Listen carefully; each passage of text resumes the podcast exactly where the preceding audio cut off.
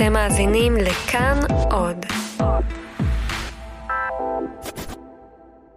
אתם מאזינים לחיות כיס, הפודקאסט הכלכלי של כאן. אני שאול אמסטרדמסקי. ואני צליל אברהם. ואם תאזינו לפרקים הראשונים של חיות כיס, הממש ממש ראשונים, תוכלו לשמוע אותנו אומרים את הפתיחה הזו קצת אחרת. שלום, אנחנו חיות כיס, הפודקאסט של כאן באמת, אני שאול אמסטרדמסקי. ואני צליל אברהם. בתחילת הדרך, חיות כיס, הפודקאסט שאתם מאזינים לו כרגע, התחיל בתור אחד מהרבה פרויקטים של מערכת שנקראה כאן באמת. כאן באמת היה החלום שלנו. שנינו הצטרפנו לתאגיד השידור בשביל להקים יחידה כלכלית דיגיטלית, מקורית, חדשנית, מגניבה ומהממת, שתיקח תכנים כלכליים, תנגיש אותם לכולם, ותעשה את זה דרך מוצרים חדשים, כמו סרטונים, משחקים, חידונים ופודקאסטים. עבדנו קשה על החלום הזה, לא רק אנחנו, גייסנו לא מעט אנשים והקמנו צוות. התחלנו לבנות מוצרים ושפה ופנים ושמות והכל.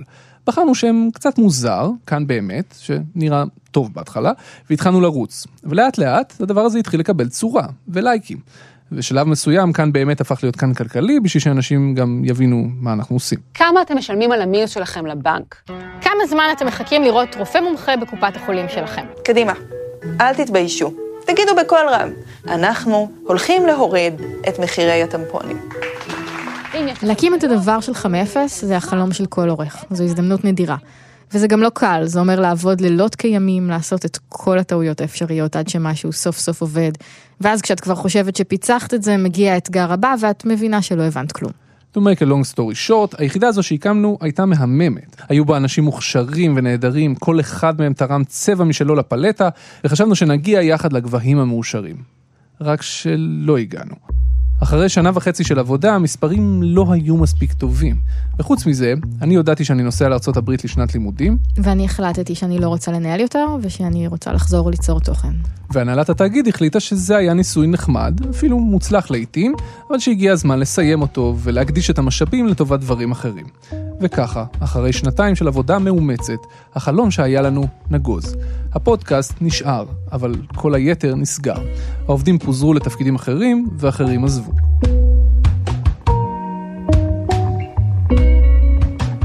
תהליך הסגירה היה קשה מאוד. קודם כל ברמה האנושית, גייסנו את הצוות שלנו בהתלהבות והקמנו יחד איתם את היחידה שלנו, עבדנו לצידם יום יום כתף אל כתף. האנשים האלה נעשים חלק מהחיים שלך ואתה מאכזב אותם נורא. ותוך כמה ימים אתה גם צריך להיפרד מהם וזהו, אתה לא רואה אותם יותר. חוץ מזה זה קשה ברמה האישית, כי זו הפעם הראשונה בחיים שלי. גם בחיים שלי. שחוויתי כישלון כל כך מהדהד. ותחושת הכישלון רק התעצמה כשהבנו שנינו שנכשלנו למרות שעשינו את הכי טוב שאנחנו יודעים לעשות. באמת, הכי טוב שאנחנו יודעים. בניסיון שלא לשקוע בתחושת כישלון קיומית שלא עוזבת אותך, או לפחות בניסיון לעמעם אותה קצת, החלטנו לצאת החוצה, לחפש אנשים מעניינים ולשמוע מהם את תובנות הכישלון שלהם. זה מסע מתסכל בהתחלה, כי אחד הדברים שאתה מגלה כשאתה רוצה לדבר עם אנשים על כישלון, הוא שרוב האנשים פשוט לא מוכנים לדבר איתך על זה, כאילו זו מחלה סופנית. הם מיד עודפים אותך, אומרים לך שזה לא כישלון, שאת נורא צעירה, שאת תעשי עוד המון דברים בחיים ושתפסיקי לדבר שטויות. ואם הם מוכנים לדבר איתך על זה, אז הם מיד רוצים לקפוץ לסוף, לדבר על כמה שזה בנה אותך, וכמה שלמדת, ואיך צמחת מהפצע, וכמה כישלון זו תחנה חשובה בדרך להצלחה. שזה מאוד מאוד לא מעניין אותך כשאת בתחנה של הכישלון. אבל בסוף מצאנו כמה, בעיקר כאלה שעברו את זה בעצמם. אז השבוע בחיות כיס, על הכישלון.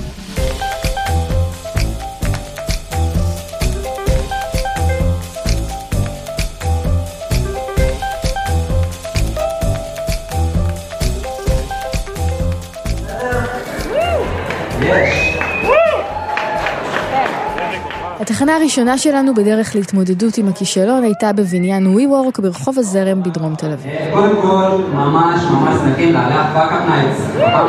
יש. האגדה מספרת שה Fuckup Nights הומצאו במקסיקו, כשחמישה יזמים ישבו ודיברו על הסטריאוטיפ שעוטף את הכישלון, על ההתייחסות שלנו אליו כאל איזה אות קין, משהו שעדיף לא לדבר עליו ושרצוי להעלים מקורות החיים. אבל כולנו יודעים שהדרך להצלחה עוברת דרך כישלונות, ולכן הם אמרו הגיע הזמן להוציא את הכישלון מהארון. הם ארגנו ערב שבו יזמים סיפרו מול קהל על הכישלון המקצועי שלהם וקיבלו מחיאות כפיים. היום נערכים ערבי כישלון ב-80 מדינות וביותר מ-200 ערים מסביב לעולם. And the sad part about that is, is a million dollars down the drain. So that wasn't the only thing, unfortunately. рассказываем про факапы, уже бы переходить к современным факапам про... Si mi vida es un, например, si eso es fuck up night, mi vida es 33 años de fuck up night. O sea, es fuck up life, güey, ¿no? גם בתל אביב, בירושלים ובחיפה. ואת הלכת לאחד מהם. כן, וכשהלכתי לשם התוכנית הייתה פשוטה. שלב ראשון, לצפות, שלב שני, להשתתף בערב כזה בעצמי, שלב שלישי, קתרזיס. אבל זה לא בדיוק הלך לפי התוכנית. אז הדובר הראשון שלנו הערב הוא האדם הראשון שקיבל את ה title בישראל פודקאסטר במשרה מלאה, אי שם בשנת 2013. המשתתף הראשון בערב היה יובל מלכי, הוא מגיש אצלנו בכאן את הפודקאסטים לא סופי והיסטוריה לילדים. יובל דיבר על כישלון של דוד בן גוריון. שזה מעניין, אבל עבורי באופן אישי זה קצת כמו לספר למישהו שהעיפו אותו מהלימודים, שגם מרק צוקרברג נשר מהרווארד. אחרי יובל עלתה נוגה סדן, שסגרה את העסק שלה, ואחריה עלתה חברת הכנסת רחל עזריה ממפלגת כולנו. היי, ערב טוב. אה, אני נורא שמחה ומתרגשת להיות פה. אני היום חברת כנסת, אה, מפלגת כולנו, אה, אני אפילו יושבת ראש ועדה, שזה מאוד נחשב בכנסת.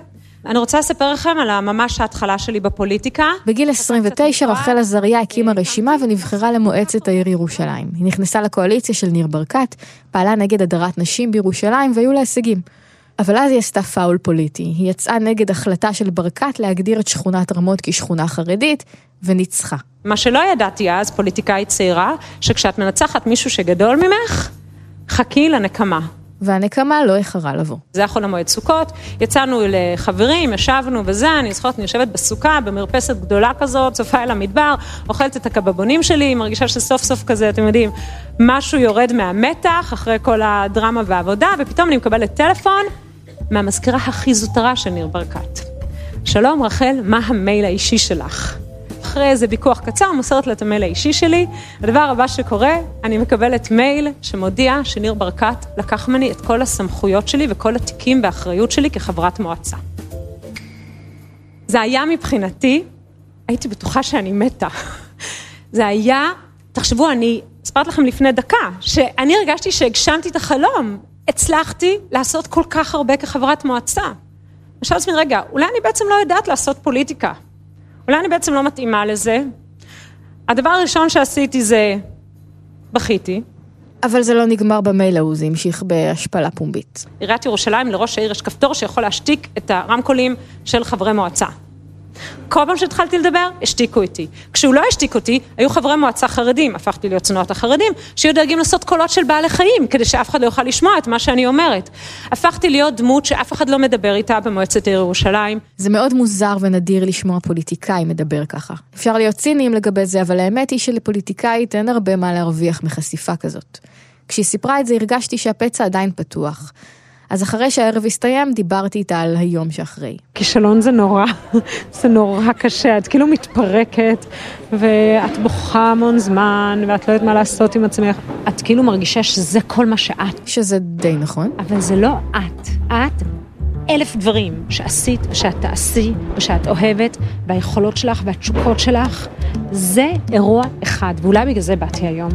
אז אני הייתי בטוחה שהכל נגמר. אני אני פחדתי לפתוח את המקומון, שיהיה כתוב עלייתה נפילתה של רחל עזריה. אני הייתי בטוחה שזה סוף הקריירה שלי, הייתי בטוחה שהכל נגמר. כאילו, אבל זה לא, זה לא, זה מיילסטון בחיים שלך. רחל שמה את האצבע על משהו מאוד מדויק, שגם נדבר עליו בהמשך. הכישלון הוא כל כך קשה כי אנחנו מרגישים הזדהות מוחלטת איתו. אנחנו הכישלון. ההזדהות הזאת עוברת כשאנחנו ממשיכים לעשות דברים אחרים, שגם הם הופכים להיות חלק מאיתנו. העניין הוא שאי אפשר לעשות את זה מראש. זאת אומרת, אני מאוד מקווה שיום אחד אני אוכל לספר איך הכישלון שלי בכאן כלכלי הפך אותי לעורכת הניו יורק טיימס. אבל אני עדיין לא יכולה להגיד את זה או לבנות על זה. אבל כן, יש גם נחמה בכך שאתה לא הראשון שעבר בתחנה הזאת. ככה רחל סיימה את הסיפור שלה. הסיפור עם כישלונות אבל, זה שמסתכלים עליהם בדיעבד, תמיד רואים אותם באיזה פרספקטיבה. מה שאני לא ידעתי אז, שכל העבודה המדהימה שאני עושה במועצת העיר, אף אחד לא יודע עליה. שבעצם רק במאבקים, ככה נבנים בפוליטיקה. והרגע הזה שנורא נורא פחדתי ממנו, זה בסופו של דבר הרגע שגרם לציבור להכיר אותי, וזה מה שאפשר לי לעבור לשלב הבא, זה מה שאפשר לי בבחירות הבאות להביא כמעט 17 אלף קולות ולהיכנס למועצת העיר כסגנית ראש עיריית ירושלים. כי אני חושבת ש... תודה. כי אני חושבת שבסופו של דבר, זה אימא שלי תמיד אומרת לי, כל כישלון הוא סוג של בעיטה בתחת. ואת מחליטה באותו רגע, האם הבעיטה הזאת תפיל אותך או תדחוף אותך קדימה. היום היא רצה לראשות עיריית ירושלים. אז בסוף לא עשית fuck-up night משלך. לא, כי הבנתי משהו כשהייתי שם. הבנתי שאנשים לא באים לשם כדי לשתף בכישלון שלהם ולהרגיש טוב יותר עם עצמם. הקהל הוא זה שבא כדי לראות מצליחנים שנפלו, לשמוע את הסיפור שלהם ולהאמין שאם הם נכשלו והצליחו, גם הם יצליחו. המטרה היא לעשות ביחד איתם את מה שנקרא גלוריפיקציה של הכישלון. לבסס את האמונה הזאת שהכישלון שלך הוא מתנה, הוא דבר נהדר, כי הוא רק תחנה קטנה בדרך להצלחה. אבל אני רציתי לדבר על הכישלון עצמו, לא על הכישלון מנקודת מבטם של המנצחים. אז על זה דיברתי עם טל רוזנברג.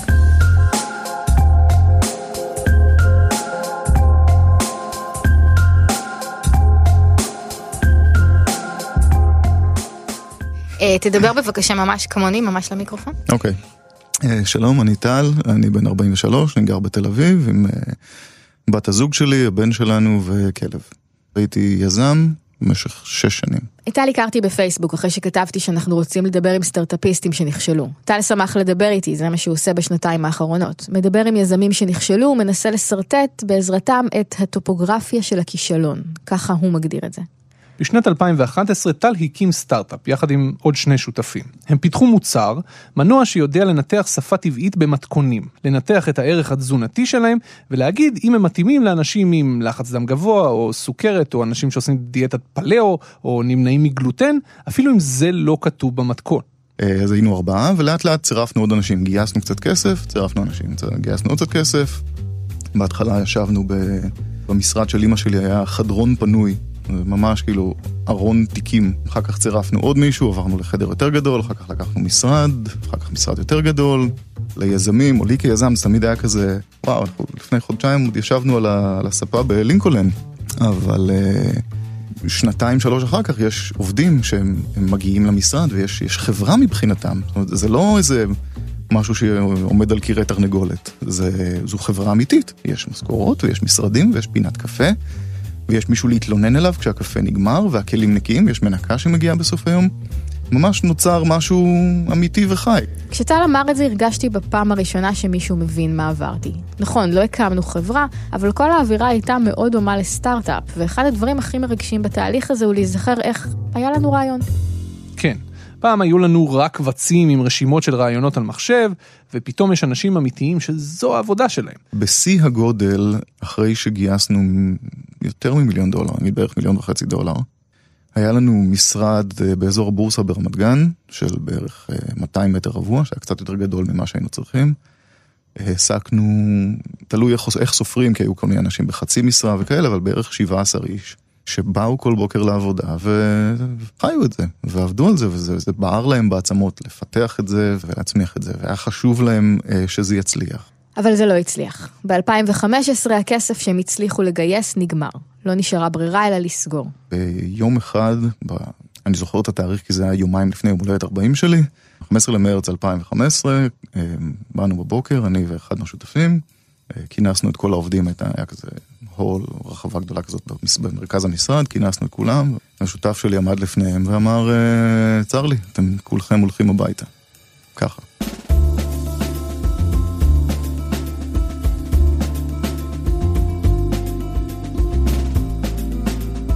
ויום אחר כך אנחנו באים למשרד, יש לנו 200 מטר רבוע בבורסה ברמת גן, המשרד ריק. עכשיו, זה לא ריק, אה, אתה יודע, חלל תעשייתי ריק. זו עיר רפאים. הלפטופים על השולחנות פתוחים, העטים על הבלוקים איפה שהם הושארו. זו, זו הייתה חוויה של דז'ה וו, כי שנה ומשהו, שנתיים לפני כן, אנחנו שכרנו משרד מחברה שהייתה בדיוק במצב הזה. ופשוט נכנסנו לבלוק כתיבה שלהם ועל הלפטופים שלהם והכל. סוף 2016 מצאתי את עצמי בבית. קם בבוקר בלי מטרה, בלי משהו ללכת אליו. טל לא כל כך הצליח לצאת מזה. חברים ניסו לסדר לו עבודה, אבל הוא הרגיש שהוא לא מסוגל לפתוח את קורות החיים שלו ושהוא לא מסוגל לגעת בזה. והשינוי אצלי הגיע אחרי אה, איזה שיחת אה, לילה עם חבר, וזה התחיל בתור אה, בדיחה. והוא אמר, תשמע, יש, יש המון חומר על, על הצלחה, איך, שהסטאר, איך לגרום לסטארט-אפ שלך להצליח, הדברים שאתה צריך לעשות, המדריך להצלחה, המדריך לבניית מוצר נכון, המדריך לבניית מוצר כזה, כל הקווים המנחים האלה, ואין ספרות כישלון. אף אחד לא, לא בא ואומר, ככה תעשה את זה לא נכון. ככה הוא התחיל לצאת מהבלוז. הוא כתב בפייסבוק, שלום, אני טל ואני רוצה לדבר עם יזמים שנכשלו על הכישלון שלהם. היו המון תגובות, ומאז הוא נפגש עם אנשים כאלה, מדבר איתם וכותב את מה שהם אומרים. יום אחד אולי יהיה ספר ואולי לא, אבל בינתיים הוא שמע עשרות סיפורים כאלה, והוא התחיל לגבש את חמשת פרשי האפוקליפסה. כלומר, חמשת הסימנים שהסטארט-אפ שלכם הולך להיכשל. סימן ראשון, אתה או אחד מהשותפים שלך כבר לא מתאימים לתפקיד, אבל אתם לא מסוגלים להודות בזה. זה, את יכול להיות שמישהו מפתח נהדר, הוא גאון, הוא יודע לכתוב את הקוד הכי מדהים בעולם, אבל הוא לא יודע לנהל.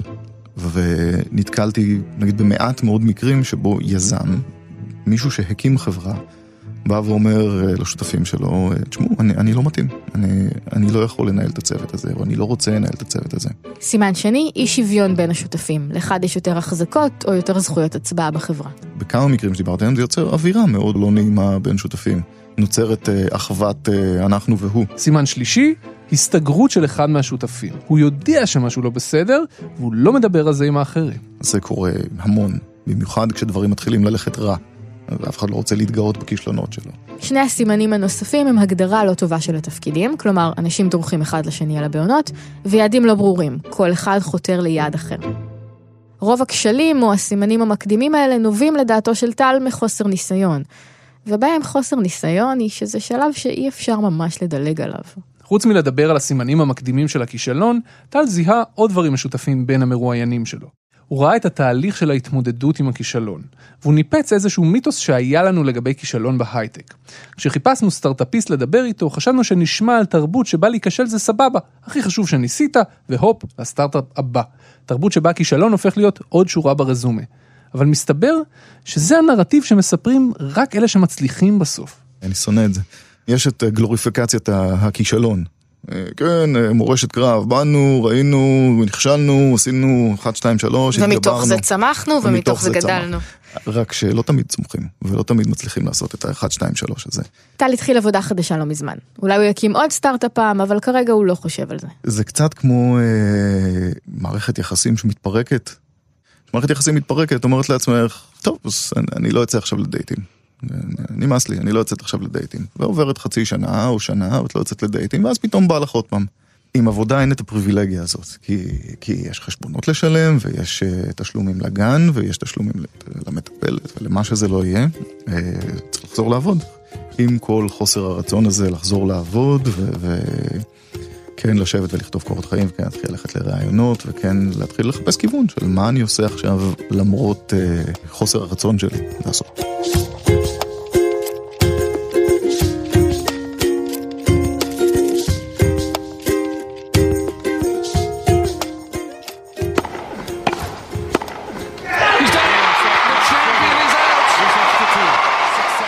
כשמקשיבים לקטע הזה שומעים רק שדרנים מדברים וקהל מריע, אבל כשמסתכלים על המסך רואים משהו אחר. רוג'ר פדרר, הטניסאי הגדול בעולם, בוכה. מתיישב על הדשא על הברכיים, מחזיק את הראש בידיים וגואה בבכי.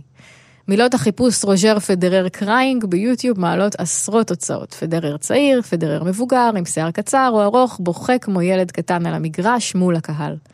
ומה שעשוי להיראות מהצד כמו התנהגות של ילד, הוא בעצם משהו אחר לגמרי. מה שאפשר לראות אותו מפסיד במשחק גמר, ובוכה כמו ילד קטן. זה איתי עופר, הוא פסיכולוג ספורט ומוטיבציה. הוא עובד עם הוועד האולימפי ומלווה ספורטאים כחלק מהצוות שמאמן אותם. התפקיד שלו הוא לעזור להם להתמודד עם הקשיים הנפשיים בעבודה שלהם.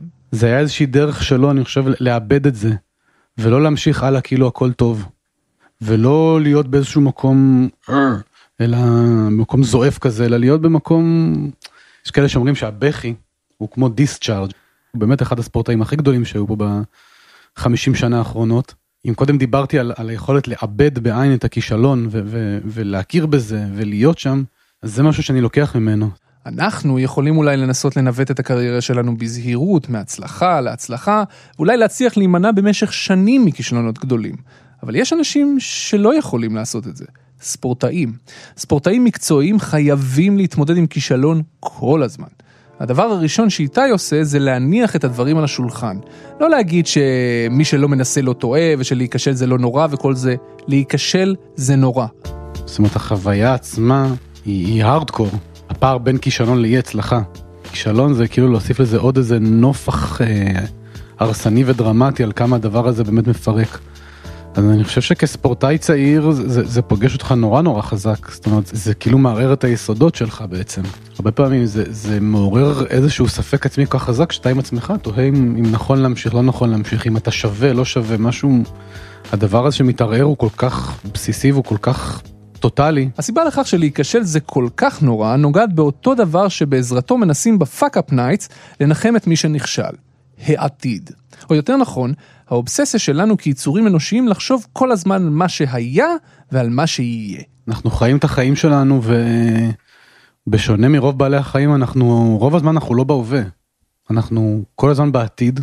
אנחנו הרבה פעמים נורא מתקשים להיות בכאן ו- וכשאתה בסופו של דבר נכשל אתה חושב צעד וחצי קדימה לאן כל החרא הזה הולך לאן כל הדבר הזה הולך. ואני חושב שחלק מהקושי בלשאת כישלון זה כי אתה כל הזמן קופץ קדימה. אז איך מתמודדים עם כישלון? איתי מחלק את התשובה שלו לשני חלקים. ברגע הכישלון עצמו, מה שעוזר לספורטאים הוא להיות כמה שיותר ממוקדים בהווה.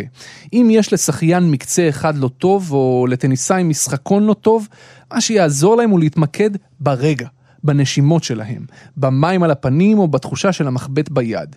אם הוא לא יחשוב על כל העבודה שהשקיע עד עכשיו ולא יעסיק את עצמו במחשבות על איך הוא נופל מהטורניר והולך הביתה, הוא יוכל להתמקד במקצה הבא, במשחקון הבא. אבל זה לא עובד לנצח. אבל לפעמים הוא כן נופל מהטורניר והולך הביתה. ואז מגיע החלק השני של התשובה. איתי לא מאמין שהדרך להתמודד עם כישלון היא לבנות מין בן אדם חדש כזה. ללמד את הספורטאי לא להתרגש מהכישלונות שלו ולהמשיך הלאה אל המטרה בלי לעצור. הוא בעד להיות יותר פדרר. לבכות אם צריך. כשיש זמן, בסוף העונה, אחרי הטורניר, הוא מתעמק בתוך הכישלון יחד עם הספורטאים שלו. שאני חושב שמבחינה טיפולית או עבודה מנטלית עם ספורטאים, אז אני חושב שגם בתוך החדר הטיפולים, אני חושב שבכלל בתוך עולם הספורט שהוא... יש משהו פסדאי, מהמילה פסדה כאילו בתוך עולם הספורט, שהרבה פעמים גם נורא צריך כאילו להתנהג כמו שצריך ו- ולקבל את ההפסד וכאילו to man up, וזה לא משנה אם את אישה או אתה גבר, כאילו תתאפס על עצמך מה שנקרא. אז אני חושב שבתוך החדר עם חלק מהספורטאים דבר ראשון באיזשהו מקום כמו בטיפול זה, זה להציע איזשהו גשר אמפתי לחוויה הזאת. שכאילו באותו רגע שזה יתרסק לך שהחלום שלך באותו רגע יתרסק זה, זה ממוטט. אז אני חושב שהתהליך הראשון זה איזושהי הכרה.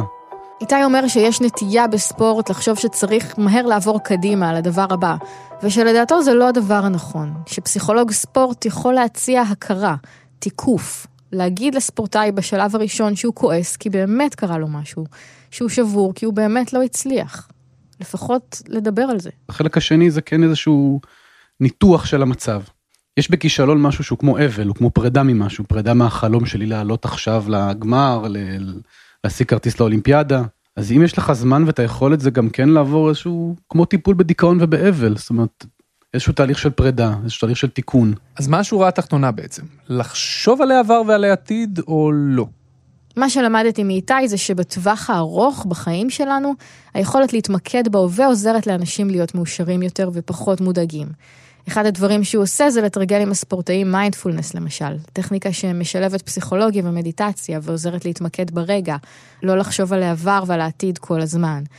אבל ביום שאחרי הכישלון, המפתח הוא לא לנפנף את זה הלאה ולהמשיך לדבר הבא כי אנחנו נורא חזקים, אלא כן להרגיש את זה, לנתח ולפרק את מה שקרה.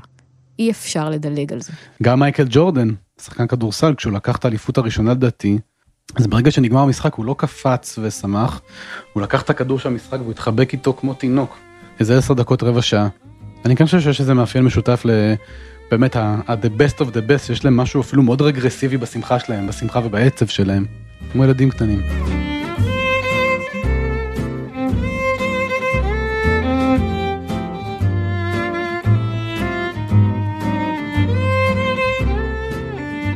אז מתי תחושת הכישלון משתחררת? מתי היא עוזבת אותנו?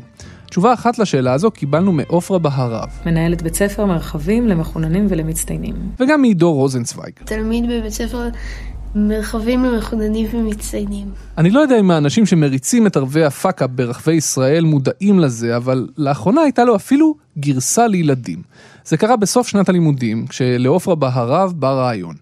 במשך השנה התלמידים שלה בבית הספר חקרו את נושא האושר, ובפרט את השפעת ההצלחות והכישלונות על תחושת האושר שלנו. ואז, לקראת סיום הפרויקט, אחת המורות, ממש ממש במקרה, סיפרה לי על ערב אה, שנקרא fuck up night, וזה היה סיכום מושלם ל- לכל התהליך שדיברנו עליו כל השנה. אז הם החליטו לעשות fuck up night משלהם. הם קראו לזה ערב כישלונות צעירים. התלמידים עצמם הצליחו לגייס חמישה דוברות ודוברים שעמדו מול הילדים וסיפרו להם על הכישלונות שלהם. ככה בלי להתבייש. אוקיי, היא הייתה מישהי, אה, זאת אימא של ארבל. יערה? יערה יזרחי, אה, היא דיברה על הכישלון שהחלום של הבעל שלה היה להקים מסעדה. היא גם הצטרפה לחלום, והם השתמשו בכל הכסף שהיה להם בשביל להקים מסעדה. והם הקימו מסעדה בדאלאז, ואז הגיעה התפרקות כלכלית, והם היו צריכים לסגור את המסעדה. עידו רוזנצוויג עולה לכיתה ז', והוא אחד התלמידים בבית הספר שהשתתפו במחקר הזה. במסגרת המחקר, התלמידים ראיינו עשרות חוקרים באקדמיה וערכו סקר בקרב יותר מ-450 נשאלים, והתוצאה החד משמעית שלהם הייתה שאין. אין קשר בין כישלון לבין תחושות האושר שלנו. איזה כיף להיות בכיתה ו'. לפי עופרה בהרב, לכישלון יש, או לפחות אמור להיות לו, תפקיד מרכזי בחינוך של הילדים שלנו. רק שאנחנו, גם כהורים וגם כחברה, לא כל כך רוצים לתת מקום לכישלון. לא, לא כל כך מכירים בחשיבות שלו. אבל הוא צריך להיות שם. לא רק בגלל שתהליך הלמידה האנושי ממש מבוסס על כישלונות, כי אין דרך יותר טובה ללמוד שאסור לגעת במשהו חם מאשר לגעת במשהו חם, אלא גם משום שאנחנו צריכים ללמוד שתהליך הלמידה האנושי מבוסס על כישלונות. כלומר, שזה שנכשלנו במשהו, זה לא אומר שאנחנו לא טובים בו, אלא שהוא לא בא לנו בקלות, או שאנחנו צריכים ללמוד להתמודד איתו, ושזה בסדר. שזה שלא הצלחנו לצייר משהו, עוד לא אומר שאנחנו לא טובים בציור. ואם לא הצלחנו לפתור תרגיל במתמטיקה, זה לא אומר שאנחנו כישלון במתמטיקה. אין סיבה להפוך כישלון לחלק מהאישיות שלנו. גם לעופרה זה קרה כמו לכולם, גם היא נכשלה בחיים. זה קרה כשהיא ניסתה להתקבל לתוכנית המנהיגות של מכון מנדל בירושלים לפני כמה שנים. היא הייתה בטוחה שהיא תעבור, וכל הסביבה שלה שידרה לה שבטוח, בטוח שהיא תעבור, והציפיות היו בשמיים. ואז פתאום, תשובה שלילית. לא התקבלתי. וזה היה, קודם כל, זו החוויה הכי נוראית שכולם אומרים לך, מה, ברור, אם את לא תתקבלי, מי יתקבל? ואתה לא מתקבל, זאת אומרת, מה, מה זה אומר עליי? וגם המקום הזה, שאני חושבת שכל חוויה כזאת היא ישר מאמתת עם אה, אז מה, אז מה כן. אז אם זה לא, אז מה, זאת אומרת, המקום הזה שפתאום לחזור אה, לצומת ולראות, אז עם מה אני נשאר, ו, וגם הכאפה על האגו, שהיא תמיד החלק הכואב בכישלון. זאת אומרת, המקום הזה שאתה בטוח שזה safe side, ו... ופתאום אתה מבין שאתה אתה, אתה תופס את עצמך כמוצלח, וזה לא בהכרח עומד עם מה שהאחרים תופסים אותך. הרגשת שזה אומר משהו עלייך, על מי שאת? בטח. אולי אני לא הבן אדם שחשבתי שאני? בטח, עד עכשיו אני עוד נעלבת שחברה שלי אומרת לי, טוב, היית נורא צעירה. אמרתי לה, תקשיבי, זה בכלל לא קשור לגיל. זאת אומרת, זה... גם אם אני יודעת היום להסתכל לוגית על זה, החוויה הייתה חוויה קשה של המקום הזה. עופרה מספרת שלקח לה הרבה זמן להתגבר על תחושת הכישלון הזו. כלומר, ממש מיד היא לקחה על עצמה תפקיד חדש בשביל לשכוח מהכל, אבל בכל זאת, התחושה לא עזבה אותה. עד שהיא כן, עד שהחור שתחושת הכישלון פערה לה בלב, התמלא במשהו אחר, ואפשר היה לשחרר את התחושה הזו. המקום שזה באמת השתחרר זה כשזה כבר לא הפסיק להיות, זה הפסיק, זאת אומרת, זה כבר הצורך שהיה שם קודם, mm. של לפתח את עצמי ולקבל מקום וחממה שאני יכולה לעוף עם רעיונות ולהמציא קצת דברים, משהו ב... אני חושבת שכשהגעתי לכאן, כאן, בגלל שזה מקום ביתי ומשפחתי, אז כאילו הצורך הזה קיבל מענה, וכבר לא היה צריך את התווית. כלומר, רק אחרי שהיא עברה מרחק מסוים וקיבלה את התפקיד הנוכחי שלה, ובמסגרת התפקיד הזה היא מצליחה לממש דברים שהיא רצתה לממש אז במסגרת הלימודים ההם במכון מנדל שהיא לא התקבלה אליהם, רק אז כשהצורך המקורי שלה במסגרת שתאפשר לה לעשות פרויקטים חינוכיים חדשניים ולעוף עם הרעיונות שלה נענה, רק אז תחושת הכישלון עזבה אותה. ומה המתכון של עידו להתמודד עם כישלון? הנה מה שהוא למד מהמחקר שלהם. אם זה מאוד חשוב לך, ואז uh, ייקח הרבה יותר זמן. Hmm. אז יש לי עוד הרבה זמן כאילו? כאילו, תח... אם אתה חושב על זה, אז כן. Hmm. הרבה מאוד. ואיך אני יכול לעשות לא לחשוב על זה? לא יודע. יש לך עצה? מה שכל המחקרים והמרואיינים mm-hmm. אמרו זה להיות הרבה זמן עם אלו שאתה אוהב. Hmm. זה מה שהכי עוזר.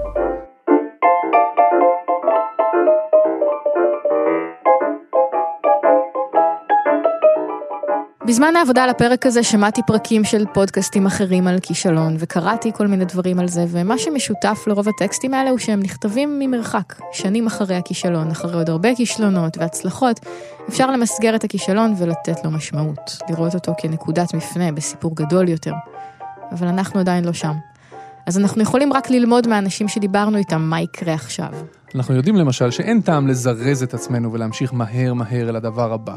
אפשר להתרכז ברגע.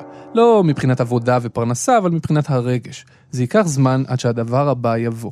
אנחנו יודעים שהזמן כן יעשה את שלו בסופו של דבר, לא סתם כי הוא יעבור, אלא כי בזמן הזה יקרו לנו עוד דברים, והדברים האלה יהפכו להיות חלק מההגדרה העצמית שלנו, כמו שהפרויקט שלנו היה. ואז זה כבר לא יהיה משהו שהיינו, אלא עוד משהו שקרה לנו. ואנחנו גם יודעים שאם יהיה לנו מזל, יום אחד ננסה לעשות משהו שאפתני אחר. ואם המשהו הזה יהיה מוצלח, או אפילו מוצלח במידה, הוא יוכל למלא את החור שהכישלון הזה השאיר אחריו.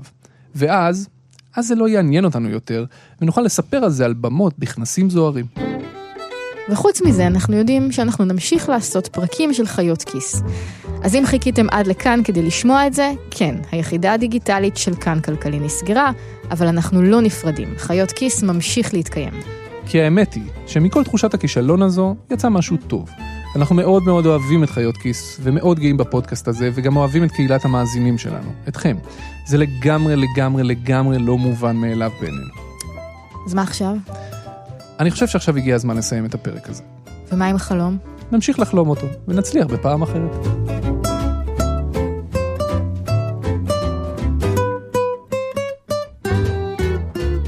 אז אם אני אוכל לכתוב, אה, שימו לב, אה, יזמים מתחילים, אלה הם הנקודות שאתם צריכים אה, להיזהר מהם. הייתי רוצה לכלול משהו יותר רחב שבו אני אומר, שימו לב, אתם נכנסים כאן למשהו שהוא יכול להיות הדבר הכי מדהים בחיים שלכם, והוא גם יכול להיות חתיכת חבילה הרסנית.